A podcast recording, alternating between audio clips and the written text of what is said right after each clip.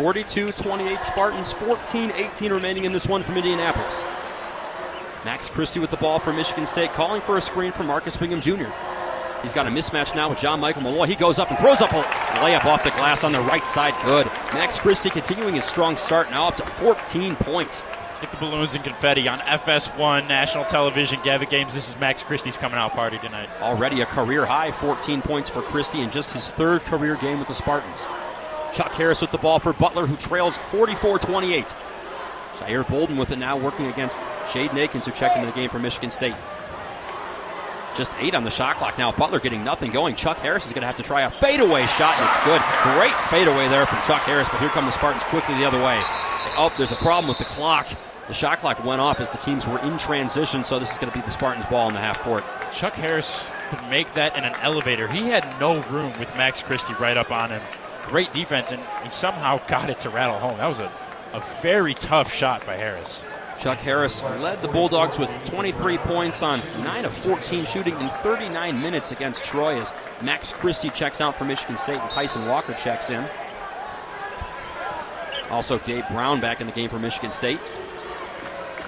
Fresh shot clock for Michigan State as Tyson Walker gives it to Jaden Akins on the wing. Now back to Walker. Spartans rotate the ball around to Malik Hall. They're going to call a foul, though, down below on Butler. I think it's on John Michael Mulloy. They're going to call on John Michael Mulloy. Indeed, that's Butler's fourth team foul of the half. It's going to be Spartans' ball, baseline out of bounds.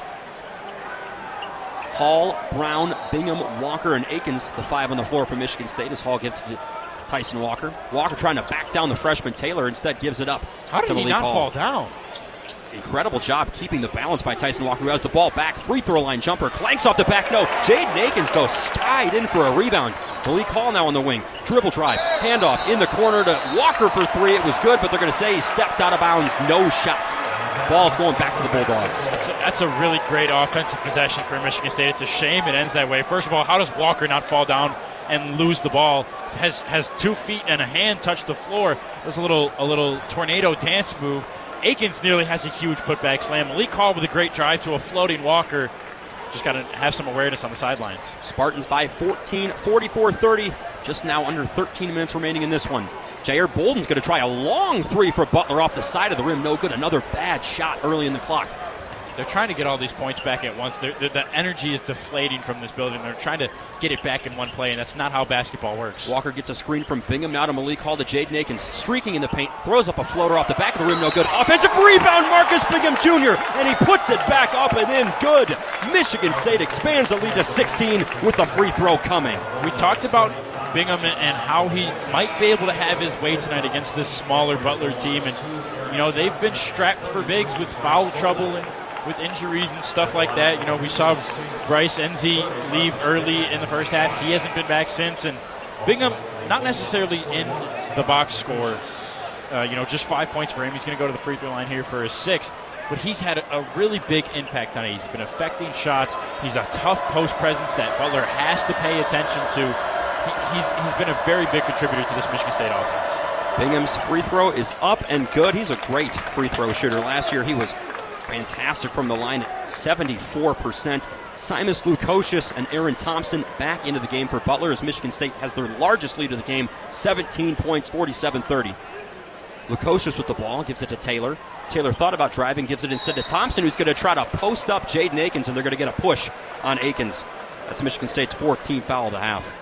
Yeah, I think Akins is, is kind of just trying to almost hand check without hand checking, like we see guys do these days. Just hand up, make sure the shooter can't really move, and he puts that hand on the body. It kind of just, he's not even really pushing. He just puts a little bit too much body weight on it. And Thompson's already a little bit off balance, so he falls over, and that's an easy foul call. Thompson inbounding the ball now to Taylor. Taylor in the corner with 20 on the shot clock. Now to Lukosius. Lukosius gets a screen from Golden. He drives on the wing. Towards a nice bounce pass inside to Wilmoth, but it's blocked by Bingham Jr. Another great play from the senior Bingham. Tyson Walker back down the other way for Michigan State. Gets a screen from Bingham. He's got a mismatch against Lukosius. Gets it instead. Gabe Brown, three on the wing, rattles out, no good. Wilmoth with the rebound. Empty possession for Michigan State, but Scott Van Pelt, pay attention. SC top 10 nominee on that block from Bingham. Thompson drives around Bingham, reverse layup. They're going to call a foul on the floor, though, before the shot. It's going to be on the Spartans. 47 30. Michigan State has quieted this Hinkle Field House crowd with their largest lead of the game, 17 points.